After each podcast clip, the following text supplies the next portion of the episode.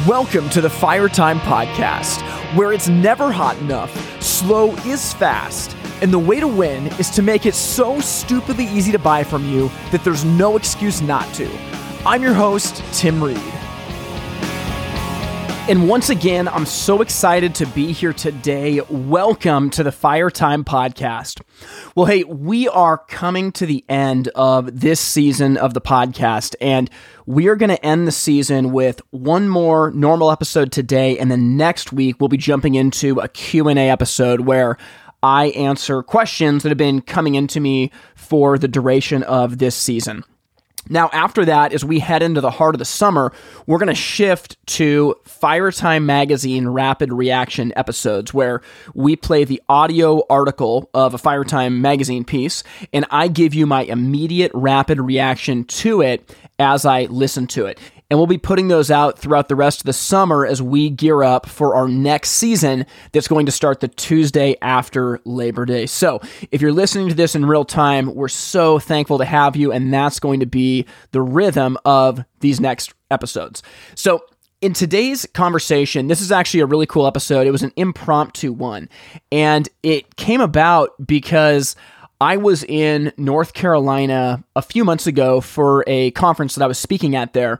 And one of the nights I was at the bar, I think it was a TGI Fridays, and I sat down and started talking with a particular sales rep out of the southeast and we hit it off and we we started talking more and more and more about the industry and I didn't realize that he was partners with another rep who I'd met a while back and the conversation that we had was really really fascinating and throughout that whole trip I feel like I really learned something about the way that business is done in the South. And I wanted to have an episode with both Gideon and Kenneth to just talk about their world and some of the things that they've been doing to make an impact. And if you remember a couple years ago, we had an episode that we called The Forgotten Territory, and it was with Zach and Malcolm Fisher, where we talked about the Maritimes in Canada. And I felt like the purpose of that episode was to shine a light on an amazing part of the world that is often ignored and just highlight what's going on there. And that is exactly what today's episode is. So, as you guys listen to this, I want you to think about what is unique about the situation that Gideon and Kenneth deal with in the South and what things can you take away to put into practice where you are. I myself had a lot of things that I've been thinking about since this conversation, but I'll share those on the back end of this episode. So, with that said, I'm going to share this conversation that I had with two sales reps out of the Southeast. I think you're going to get a ton of value out of it, and I'll come back at the end to share those thoughts. Joining me from Huntsville, Alabama, and Hickory, North Carolina are Kenneth Walker and Gideon Honeycutt, sales reps for Valor and Blaze King. Guys, I'm really excited that you're here today. How you doing? I'm doing great, Tim. Good. Thanks for having us on, Tim. Yeah, you bet. You know, I, I couldn't fit your title, Gideon, of the Sultan of Smoke, but uh, I, I like that. Does that fit on a business card okay? Uh, Lord of Fire, Sultan of Smoke. Uh, you know, I go by many names. Yeah, I have a friend who on his business card it literally says fire fire space engineer. Oh, I like that. Very good. Well, guys, I'm excited for this conversation, and it's funny how it came about. You know, probably two months ago, I was in North Carolina, and, and Kenneth, we've we've chatted before over the years, but I'd never met Gideon, and we were having a conversation. I, I think it was like inside of a TGI Fridays or something like that, and you guys were just bringing me up to speed on the Southern market, and for me being a Pacific Northwest and really just like a West Coast guy, it was something that was just very unfamiliar to me, and I thought that there was a really cool conversation in here. So I guess maybe to start out, let's let's let's go with an origin story a little bit. So how did each of you get to the role that you're in, being being a sales rep for Valor and Blaze King in, in the South? Uh, well, for me, I started working at a small family store in Huntsville, Alabama uh, turns out they were, they would end up being my family, my in-laws, but, uh, started there in the warehouse. Uh, totally going to be an, in a temporary job, not looking for a career there. Quickly went to the sales floor for three or four years. Uh, did some installations on the side as well. Ended up becoming the store manager for about two years. Um, really enjoyed it, but had the opportunity to become an independent sales rep for multiple brands. Uh, just through the connections that I made over the years, decided to make that jump and uh, have really, really enjoyed it. That's what got me outside of just Huntsville, Alabama, and I started seeing the whole region. So that's where I am now. Yeah, that's awesome. How about you, Gideon? Yeah, I mean, our, our backgrounds are very similar. Uh, I worked at a hearth store right out of, well, while I was still in high school briefly, and then into college, got a bachelor's degree in economics, uh, worked full time after that, uh, doing lead sales and stuff like that. And then just, um, you know, an opportunity eventually arose to become a rep for Valor first, Blaze King second, and that's sort of where it burst. Yeah.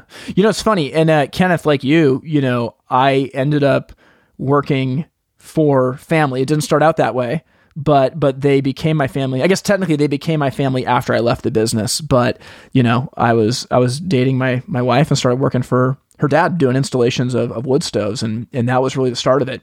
You know, for you guys though now in this conversation that we were having, you were you were talking about how, especially in the South, there's a difference with the rest of the country.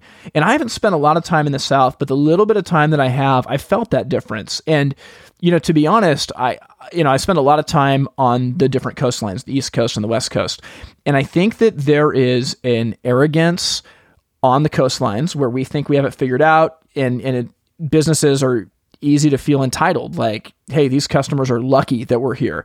And i feel like for my time in the south that has not been the case where there just seems to be a difference. Even when you go into a restaurant where the folks there genuinely seem to be happy that you are in there at their business. For me that's just something that i've noticed. I, I wanted to talk a little bit about like what are some of the distinctives that that you have seen to be true in the south just from your upbringing and your experience as a, as a rep on the road?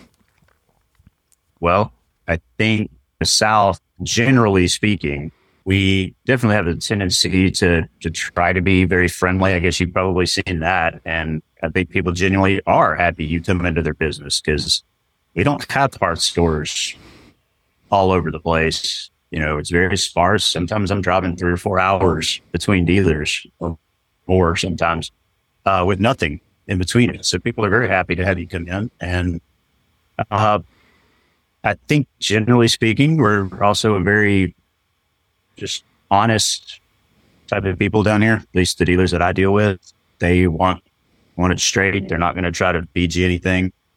Uh, but at the same time, I think a lot of times they're very comfortable with what we do, and sometimes it can be hard for us to to change and go to something else and to adapt, maybe. Yeah. Um, but it's also very regional. I say that because even yeah. though we're both in the South, Gideon, I'm sure will chime into this, that his region is very different from my region. But keep in mind, I cover from Texas all the way to Georgia and from Tennessee all the way yeah. into Florida. And Florida is a whole nother conversation. Sure. Yeah. Yeah. What, what do you find, Gideon? Well, I mean, I've only ever been a rep in this region, so it's a lot of uh, you know, when I say that there are unique differences, and when we had that conversation, that's mostly derivative of other conversations with other reps in parts of the country. I've never been a rep in New York, so I don't yeah. know all the intricacies of it.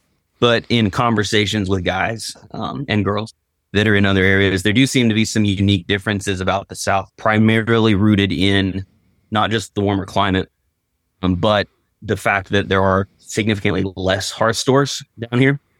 Uh, you know, I've talked to other reps and their biggest sort of problem is figuring out which one of the 19 hearth stores in this city do I want to be my primary dealer. And I'm like, okay, well, I've got states that don't have 19 hearth stores in the whole state, right? So there's a little bit of, of complication in that regard. But um, aside from longer drive times and stuff like that, it's just probably very similar in the sense that you just have to know people and know how to work with people and I don't think I have it figured out. I mean, Kenneth will attest to this. There's there's plenty of people in my territory like, oh yeah, Gideon's great, and then some would be like, yeah, overrated, not that great a rep. So I don't I don't want to pretend like I, I know what I'm talking about necessarily, but you asked me on here, so here I am. Yeah.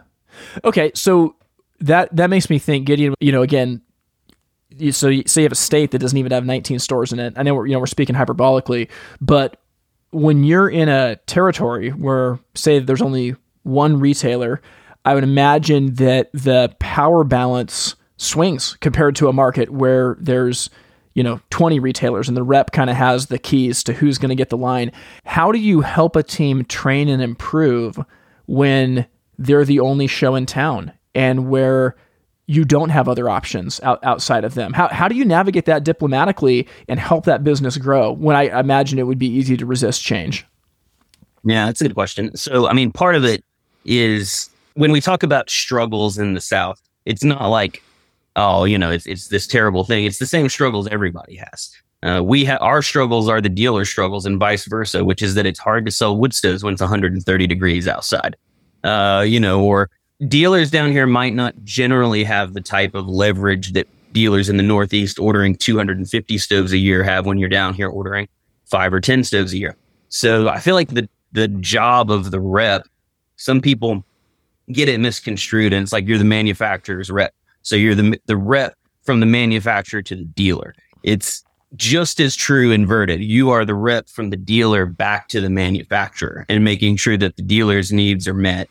And I think to, to answer your question specifically, when you have one dealer, you know, a big town and there's one fireplace store, which is not uncommon down here. Um, the, the key is not to try to convince them why your product is better than everybody else. It's because everybody's got good product. I mean, Valor is awesome product. Blaze King is awesome product. They do sell themselves to some extent, but at the end of the day, a lot of people have awesome product, and you can't just go in and strong arm people. It's much easier to take it from the perspective of how can I offer you something that other people aren't. Yeah. What What would you say are like some things that that both of you guys are doing to do that? Well, I mean, again, and this is again not to say that we, you know, I've got it figured out. This is just what I do. But having done retail for several years, when I got into the rev thing, I was determined not to be a rep. Like I'm going to be a rep, but I'm not going to be like every other rep because yeah. to be honest with you, I didn't really like reps very much when I was doing retail. It's like I'm in the middle of a $15,000 quote and you've come by now for the fourth time this month to waste my time, tell me about your 49th line that you just picked up. And oh, by the way, here's a pen and a notebook for free. you know, like what I derive from that other than another pen that I'm not going to use. And so I try for my part anyway to create value in other ways. For example, I don't travel that much compared to a lot of reps. I'm probably on the road, you know, five or six days a month on average. Some months it's 20 days, some some months it's one day, but average probably around a week a month. Because for me, when I was doing retail, what I valued from a rep is that I can call you, you're going to answer, you're going to answer my question or very quickly find an answer if you don't otherwise know it, and then I can move on and solve the problem. It's more helpful for me to call you and you immediately to know the lead time on a product or how to technically troubleshoot a problem or you know you can answer the sales question that i have. That's more helpful than that fourth calendar that you just brought me. Like i've got plenty of calendars on my wall dude i hear that i hear that and there's there's some stories that i want to tell kenneth how about you like what are what are some ways that that you actively try to give value outside of just the product that you offer? Um, a lot of them are very similar to the way that Gideon just described it. And when I became a rep, the first thing I did was sit down and like, all right, uh, what did I not get when I was a dealer? What what was the things that were left uh, alone? I never got enough of. The first thing for me was training. Um, I felt like I yeah. never had enough training for me and my team. Uh, so that was one of the things that I built it around. And a lot of my travel is built around training. When I'm going in, you know, and setting up dealers or trying to get in with dealers, uh, that's great. If you say yes to my product line and, and I tell them straight up, it's like, if you say yes, I'm going to have you do all the paperwork, all that other stuff. Great. You're a dealer. My next question is, when can I come back and do training? Because you're not going to sell my products until you have the training. And now that I've been doing this for three and a half, going on four years, I can look back and say that that's true. You know, and just like Yeah. Gideon said, I'm not going to tell you I have all of the answers, but I can find out the answers for you. And if you ask me a question that I don't know the answer to, I want to know because somebody else is going to ask that same question down the line. So when I do the trainings, I give them cards, say, this is my phone number. You don't call technical, you call me. If it's sales related, you call me. If it's technical, you call me. If you don't get me, I will call you back as soon as I can. I'm probably with another dealer doing a training or answering a phone call. And um, that's kind of what I built it around. And I think Gideon will agree with this as well. As I travel and as I talk to dealers, uh, once they found or find out that I was a dealer, I was a retail guy, I managed a store, it's like a wall comes down Yeah. and they appreciate it because and I've had people tell me they're like, "Oh, well, you know some of the struggles that I face." I said, "Yes, I do." They might not be the exact same ones, but yeah, I faced a lot of them. I know what it's like to have a customer breathing down your neck, wanting to know what your product is, and you know all the other things that go along with it. So again, very much like Gideon said, just finding those little things that dealers need that they're not getting. And really, that's just down here, especially. I think it's just relationship is what it comes down to. Yeah. Yeah, I mean, to summarize it, I guess it would be what does a dealer actually derive value from? Um, you know, like Kenneth and I, I know this is true of Kenneth, it's true of me. We legitimately get excited at every sale, at every phone call, at every, like, I've got dudes that'll text me, guys and girls that'll text me, like, hey, just sold an H3, just sold a Blaze King Princess, whatever. And it's like, dude, I'm pumped. I'm texting them back. I'm pumped you made that sale. I'm not a, I, you know, I'm not a big numbers guy of like, okay, but you haven't sold 40 this year, so it doesn't count. who who wants to be that guy? It's like, oh, you sold 38 last year and you've only sold 36 this year, so you actually suck. like, have you ever been at a hardware store, Kenneth, and browbeat somebody over their sales? No. I, I've never done it.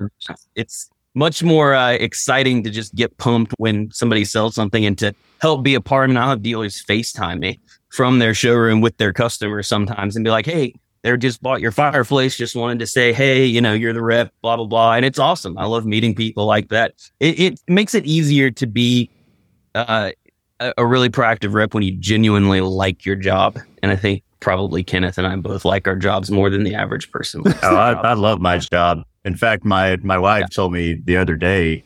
Um, I used to be in landscaping. I didn't talk about that, but that's what my degree's in from from Auburn, and I used to do that. And she told me, she goes, "You know what? I never realized it, but when you had your landscape business, you didn't have passion for it, but you have passion for what you do now." You know, and I was like, "Really? It's that noticeable?" She said, "Absolutely. You know, there's a big difference uh, that, that she saw." So. it seems like the heart of what both of you guys are saying is is people. So like Kenneth, when you talked about, you know, don't call the tech department if it's sales related, if it's tech related, you just call me. And, and like Gideon, you talked about like I got to look at do they want an extra bad pen and a calendar, or do they want me to pick up my phone with the answer when they call me? Right? You know, you guys are looking at what is actually giving value. And I, I joke about this. It's been a little while since since I had the retail stores that I managed, but for for me personally, if if I get invited out to play golf, that is like the last thing on my to-do list. And it's not that I hate golf, but I just don't have 4 hours to spend with someone I I don't know that well when I could have just been handed a pamphlet and, and talked to in just a quick business conversation. It's not that golf's bad. That's fine. It's just not, it's not my thing, right? It's not what gives me value. Now there's other people that that would give them a ton of value.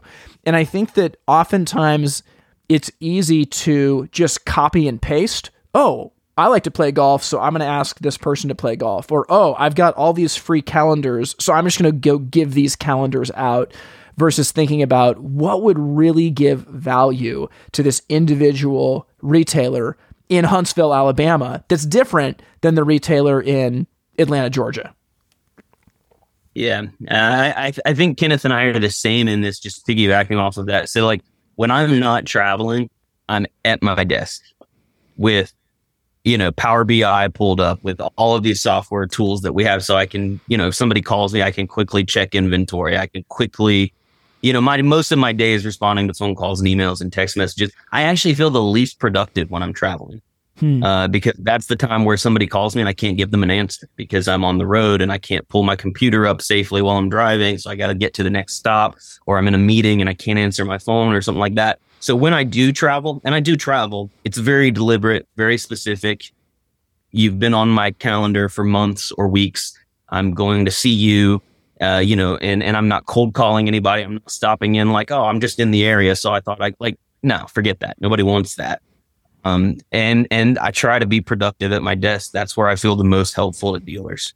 That's great. And Kenneth, like, so when you talked about training, I resonate so much with this, man. You know, I was I was taught to sell by sales reps. You know, uh, I've talked about this before on the podcast, but like Kip Rumens, Ed Hozak, Deb Hanig, like those are the the three that just invested in me over and over and over. And I think, oh yeah, you guys know Deb uh, Hanig, right? Absolutely, she's with Valor. Yeah, but like, I mean, yeah, Deb's dude, awesome. Yeah, dude, no joke. Like the three of them, I mean, like they taught me almost everything I know.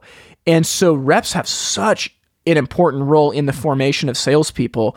And you know, Kenneth, as you're talking about making this training investment, I just feel like that's such a value add. When I was when I was managing my sales teams, the best thing a rep could do is they could come in and teach my team to sell, right? Not read me the brochure and tell me that this comes with five decorative fronts and a birch log set, but they could come onto the floor and say, "Hey, we got this new gas insert.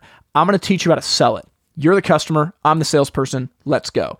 You know, to me that that instantly took a rep to like the highest of of of the you know the highest rating on the Pantheon scale because that solved an immediate problem I had, which was helping my team be more productive. Yeah, and that's very true. And I guess I would have to say I'm not sure that I was ever taught properly how to sell by anybody. I kind of figured it out. and uh, looking back, he still doesn't know how to sell properly. Don't let him fool you. um, well, it's an ongoing thing for sure, but um, I definitely think that that is lacking, and for most for most people. But I think part of that also stems from the fact that I have never in my life met anybody in the hearth industry uh, that intentionally got into the hearth industry. I have yet to meet anybody. Yeah. I've asked everybody that question. How did you get into this industry? And it's some weird way of getting in there by accident. Yeah. And if you think about that, people prep for a career to do something. They go to college, they go to school, and they get an education. But nobody does that to get into the hearth industry. So we're never properly taught how to do sales and even installs and all this stuff. But yet our our industry of requires everything. It requires all of that yeah. business and construction and people skills and everything, but there's no school to go to. And thing that I'm trying to do as a rep when I go into whether it's in Atlanta, whether it's in Memphis or Texas or whatever, um, I'm trying to bring with me a little bit of the, the things that I see in the region and yeah. share it. Because again, as a dealer, when I was in Huntsville, I had these little blinders on and I could see what was going on in Huntsville, Alabama, and that was it. And the sh- small area around there. And then when I walked out into the whole region, it's like, oh my gosh, Atlanta yeah. is drastically different from Huntsville. Huntsville's different from Dallas. Jacksonville, Florida is drastically different. But you can still take yeah. things from different dealers and share and hopefully help them. Two or three quick add-ons to that. We we don't Kenneth and I share in this. We don't just do sales training. We also do technical training, yeah. and that's a really important thing because at the end of the day, I can take you a product. I can say this is an awesome product. Here's how to sell it, and then you sell it. And the first time you have an issue in the field and you don't know how to address it, that's a problem. Mm. So something that I Kenneth is correct. We both make ourselves the the first phone call to make for tech, and if we don't know the answer, we certainly have the resources to get it. But I think technical training, I mean, Kenneth, I know can probably attest to this. I'll have people call with things that are not Valor, you know, something like a Peterson set of logs that uses the same control system. And they'll ask me, you know, and, and your job is to help the dealer. My job is to sell fireplaces. My Yep. job is to help the dealer because they're the ones selling fireplaces. So anything I can do to help, even if that's helping you fix a different product that I'm not making anything on, it's that's my job. And the other thing I was going to add is that having a team around you, like, dude, I don't know how many times I've gotten a phone call and it's like, hey, I'm having this technical issue and I can't help them immediately. So I call Kenneth and I'm like, hey, man, got this technical thing. Dude, he probably gets annoyed with me.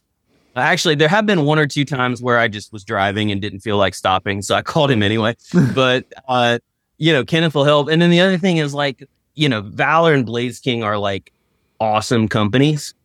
And that's a top down thing too. Like this is not me and Kenneth innovating or reinventing the wheel. The first, you know, our boss Art Sewell for Valor is very stresses technical understanding for us and being very interpersonal with dealers. Our boss with Blaze King, uh, Chris Neufeld, who you know, same thing. First time I ever had a meeting with Chris when he was giving me the Blaze King job, it was like an hour long Zoom of him telling me what I should know and what my role is to the dealer. And it's a lot of the same stuff we're talking about. It's not like we just made this up.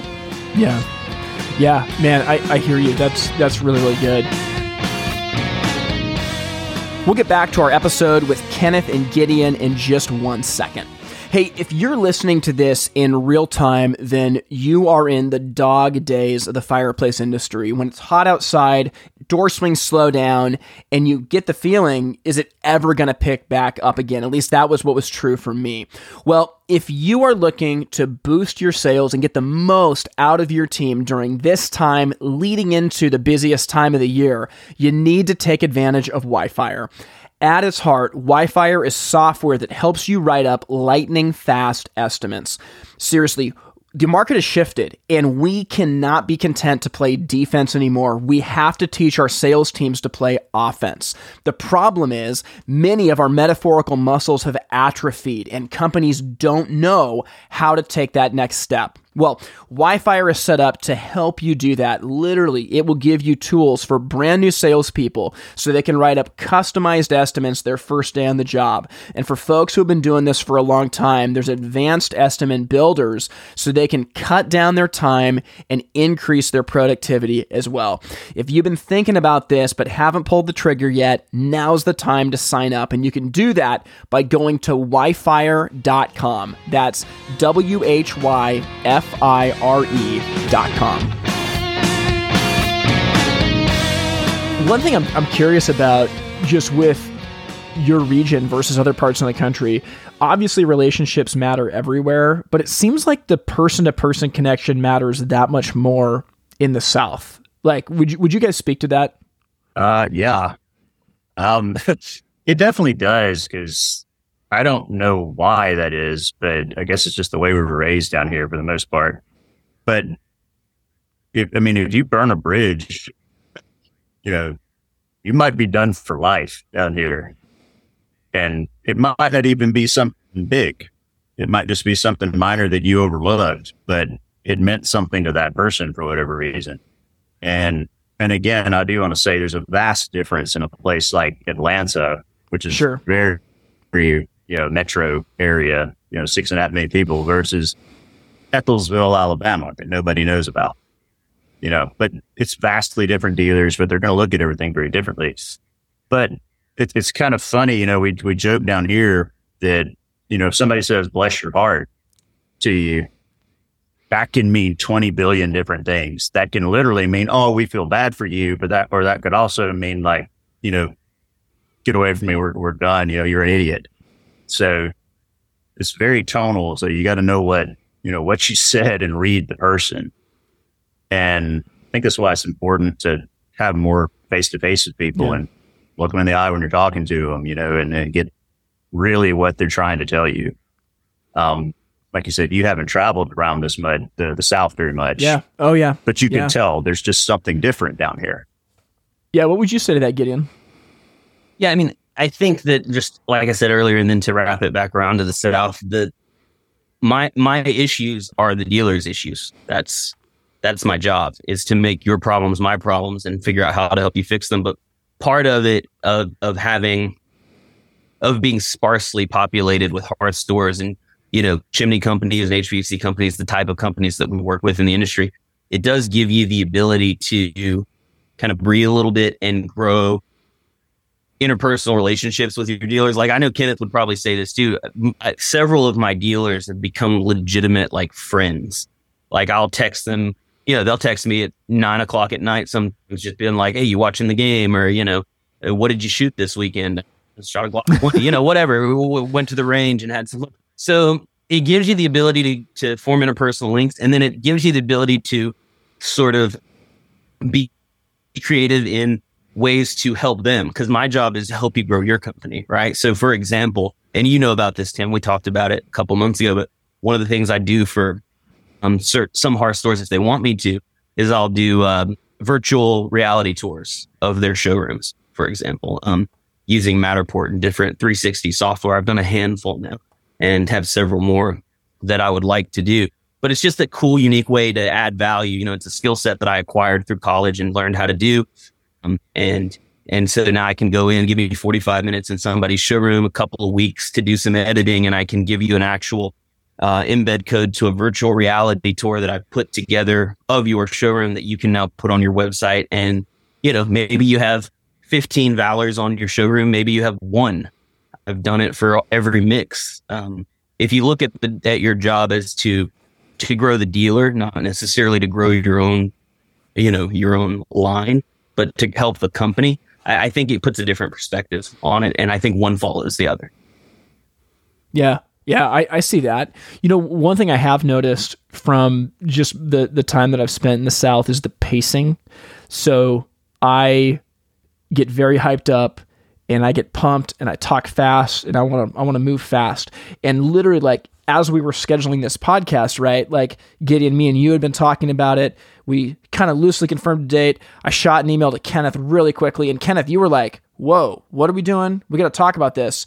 And it wasn't antagonistic, but but there was just a difference in pacing, and I've just I've noticed that, and I think that there is something to going at the appropriate speed of the relationship versus we got to get there, we got to get there, we got to get there, right?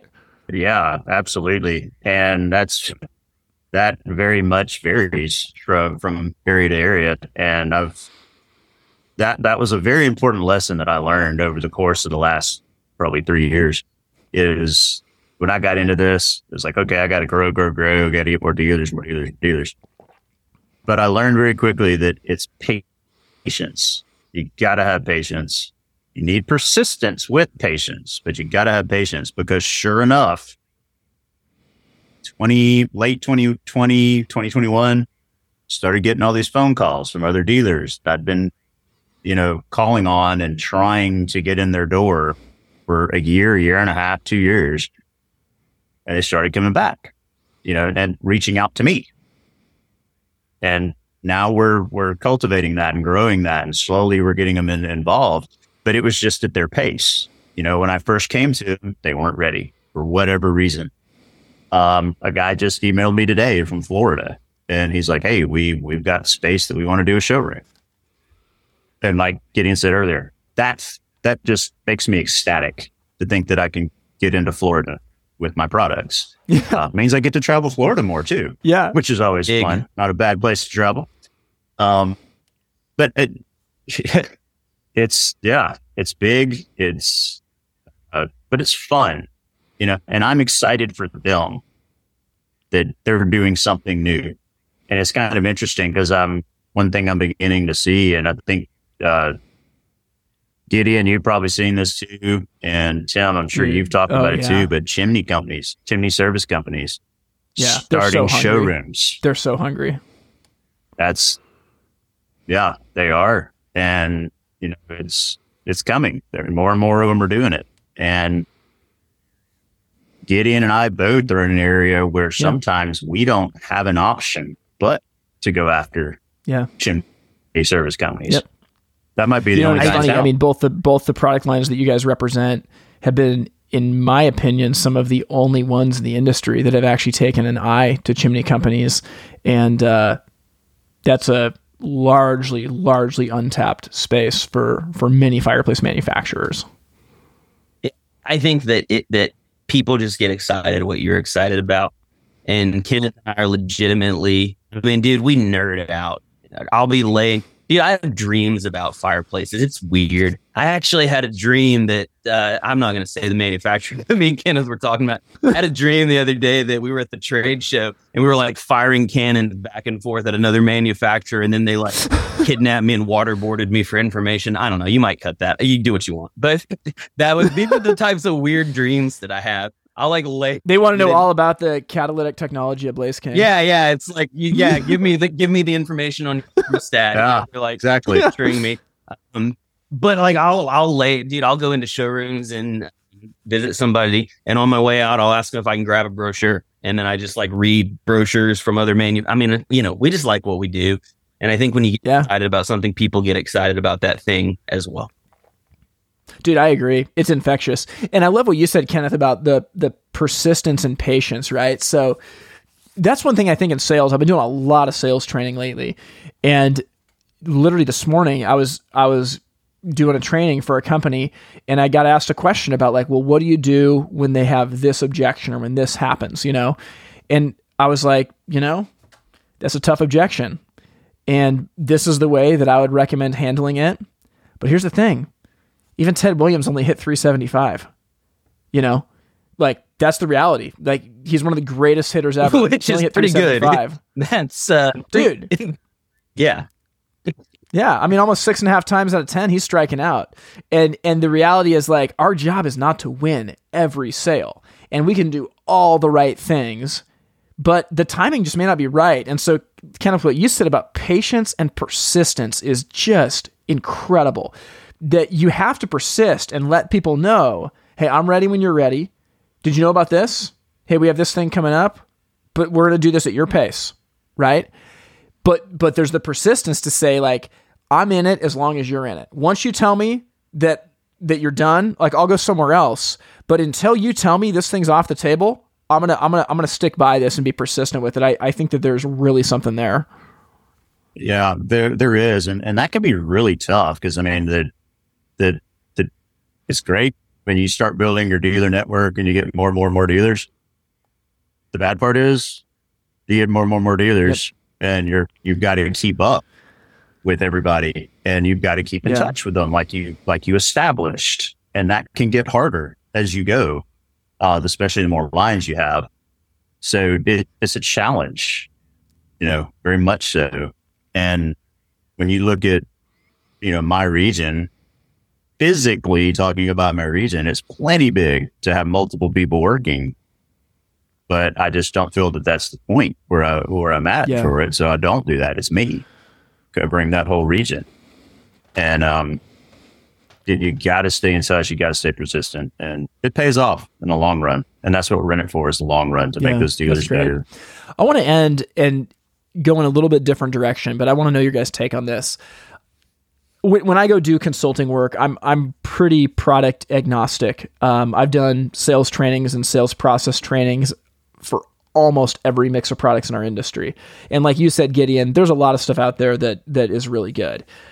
I feel like the differentiator though, like if two companies sell the same brand or sell similar products in, in the categories that they have, I think that product stories and product positioning is like the anchor for standing apart. And what I mean by that is say that I sell, you know, let's just you guys say I've got your guys' brands, Valor, Blaze King, and I've got I've got another gas company as well.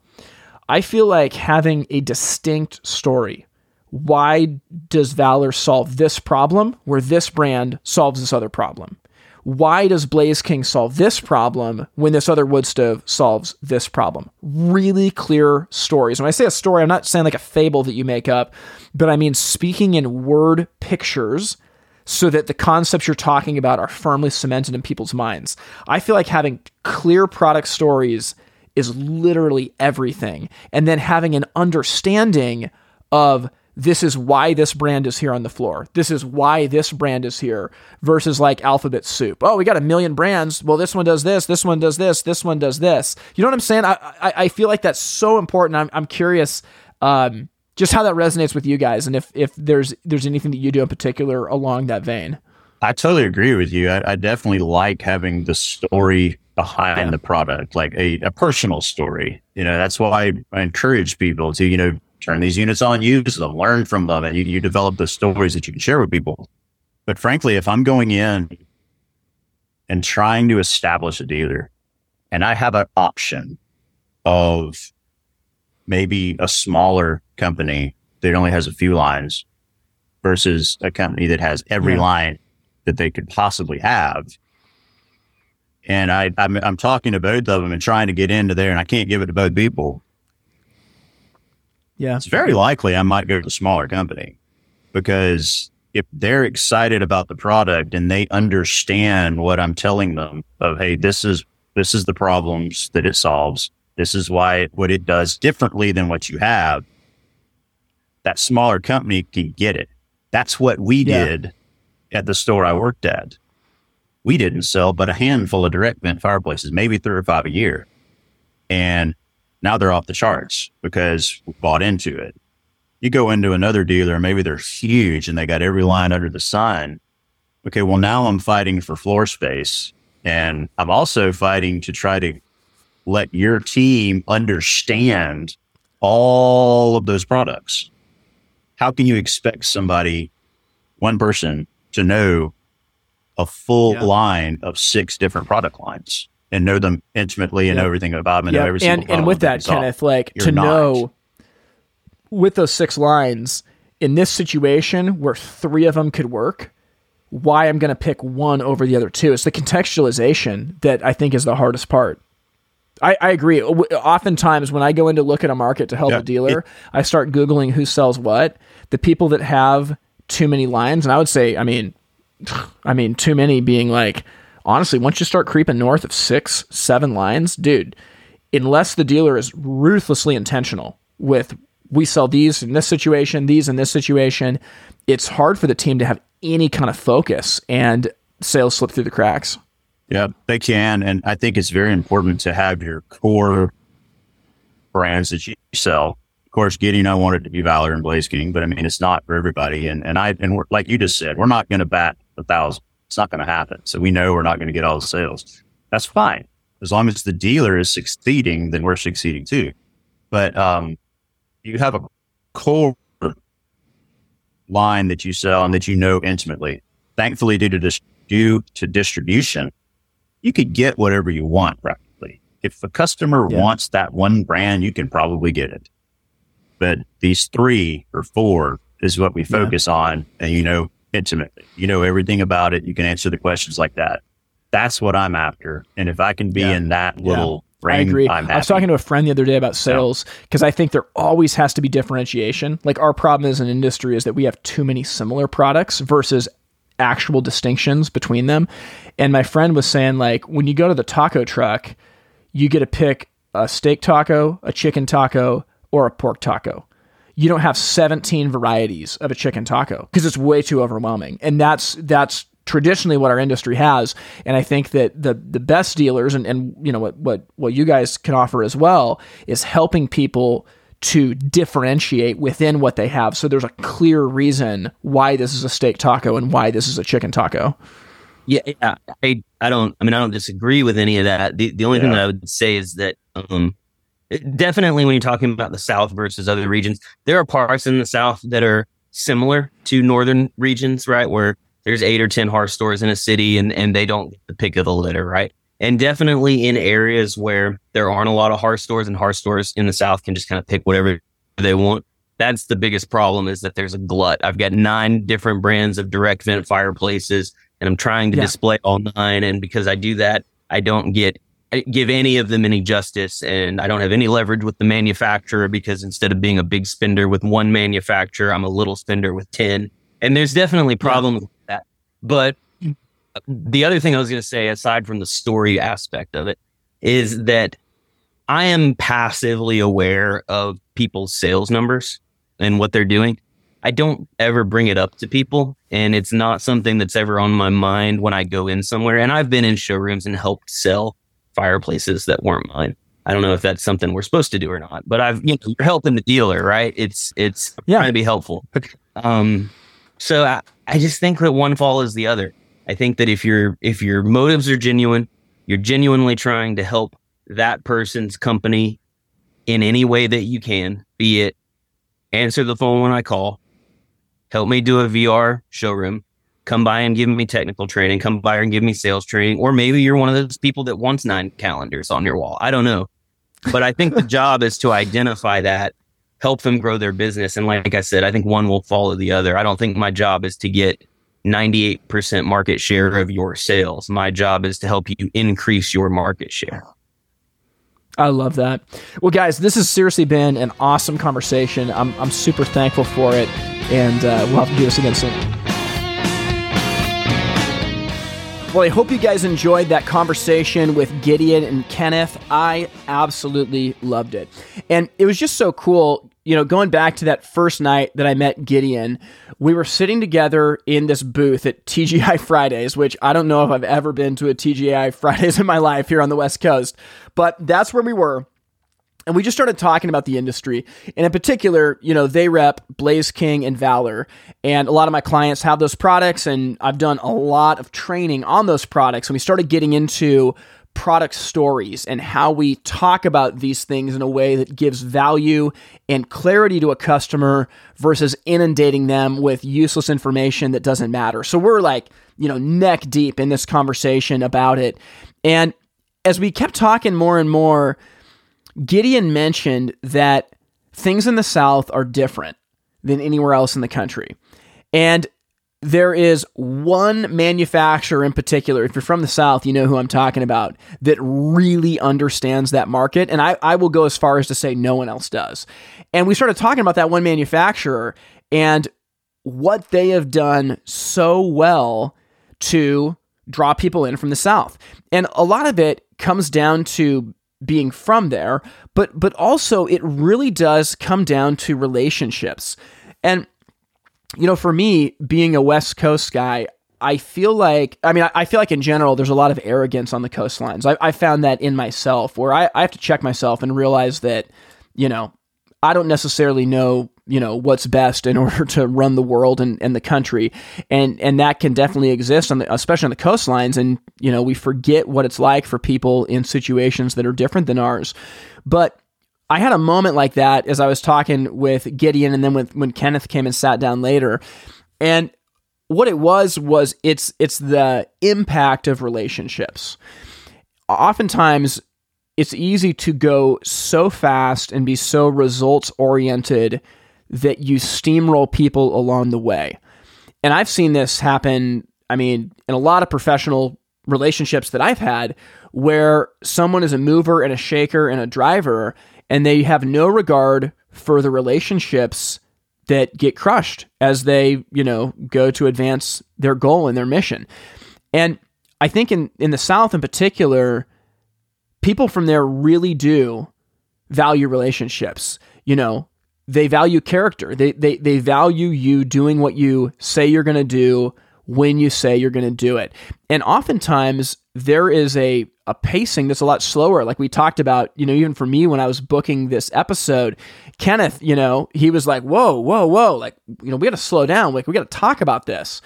And as I as I try to translate this into my own life and into you know my own business and, and thinking about you know being a, a company in the hearth industry, I think that many companies think their product is good enough that they don't need relationships to carry them. I really think that's true. Now, many companies, not all, many companies though, they think their product is good enough that they don't need relationships to carry it through. And you see this with manufacturers, right? Where they don't listen to their dealers or the way that they set up a market, for instance, has so many overlapping channels that relationally the company doesn't put value in the folks that they've chosen to carry their product forward. And there's, you know, many other exa- examples of this, but oftentimes those companies, usually it's a manufacturer, will pride themselves on saying, but we make the best products. And the whole thing is like, yeah, but it doesn't matter if you don't have loyalty from the people who are selling those products, you know? Yeah, I mean, they'll sell something for a little while and you might trickle your way into growing a little bit as the economy is good. But when things start to dry up, it's the loyalty of those relationships that will carry you through. And I think that many companies, not all, but many companies have lost sight of that.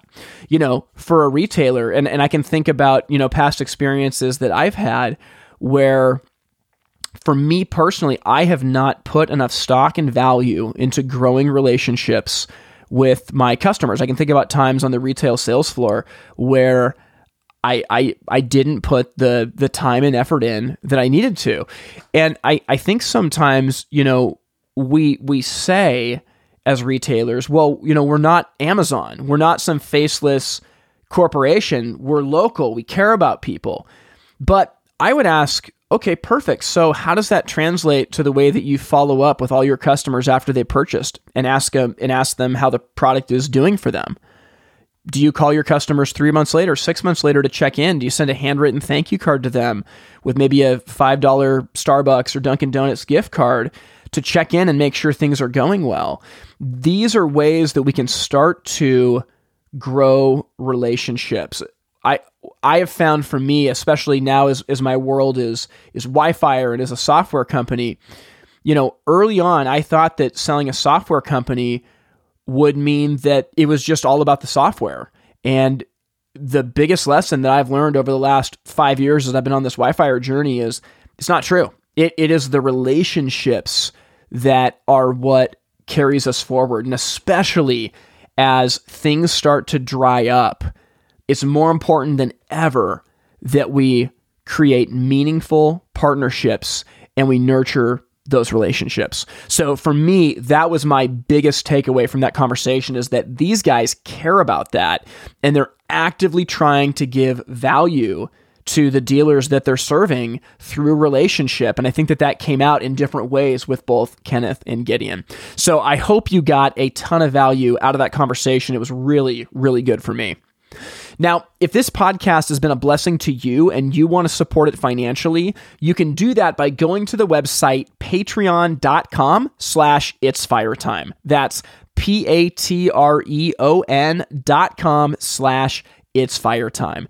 And like I said at the beginning of this episode, next week is the last episode of this season and it's going to be a Q&A episode. So I'll be going in for really as long as it takes to answer the questions that have been given to me while this season has been going on. I'm super excited for you to hear it. I absolutely love these episodes and you know a lot of the feedback that we get is that is that these are some of the most helpful. So, super super excited for that next week. So, with that said, I'm going to sign off. I hope you guys have an amazing week and we will talk again very soon. Thank you for listening to the Fire Time podcast. To learn more, visit the website itsfiretime.com.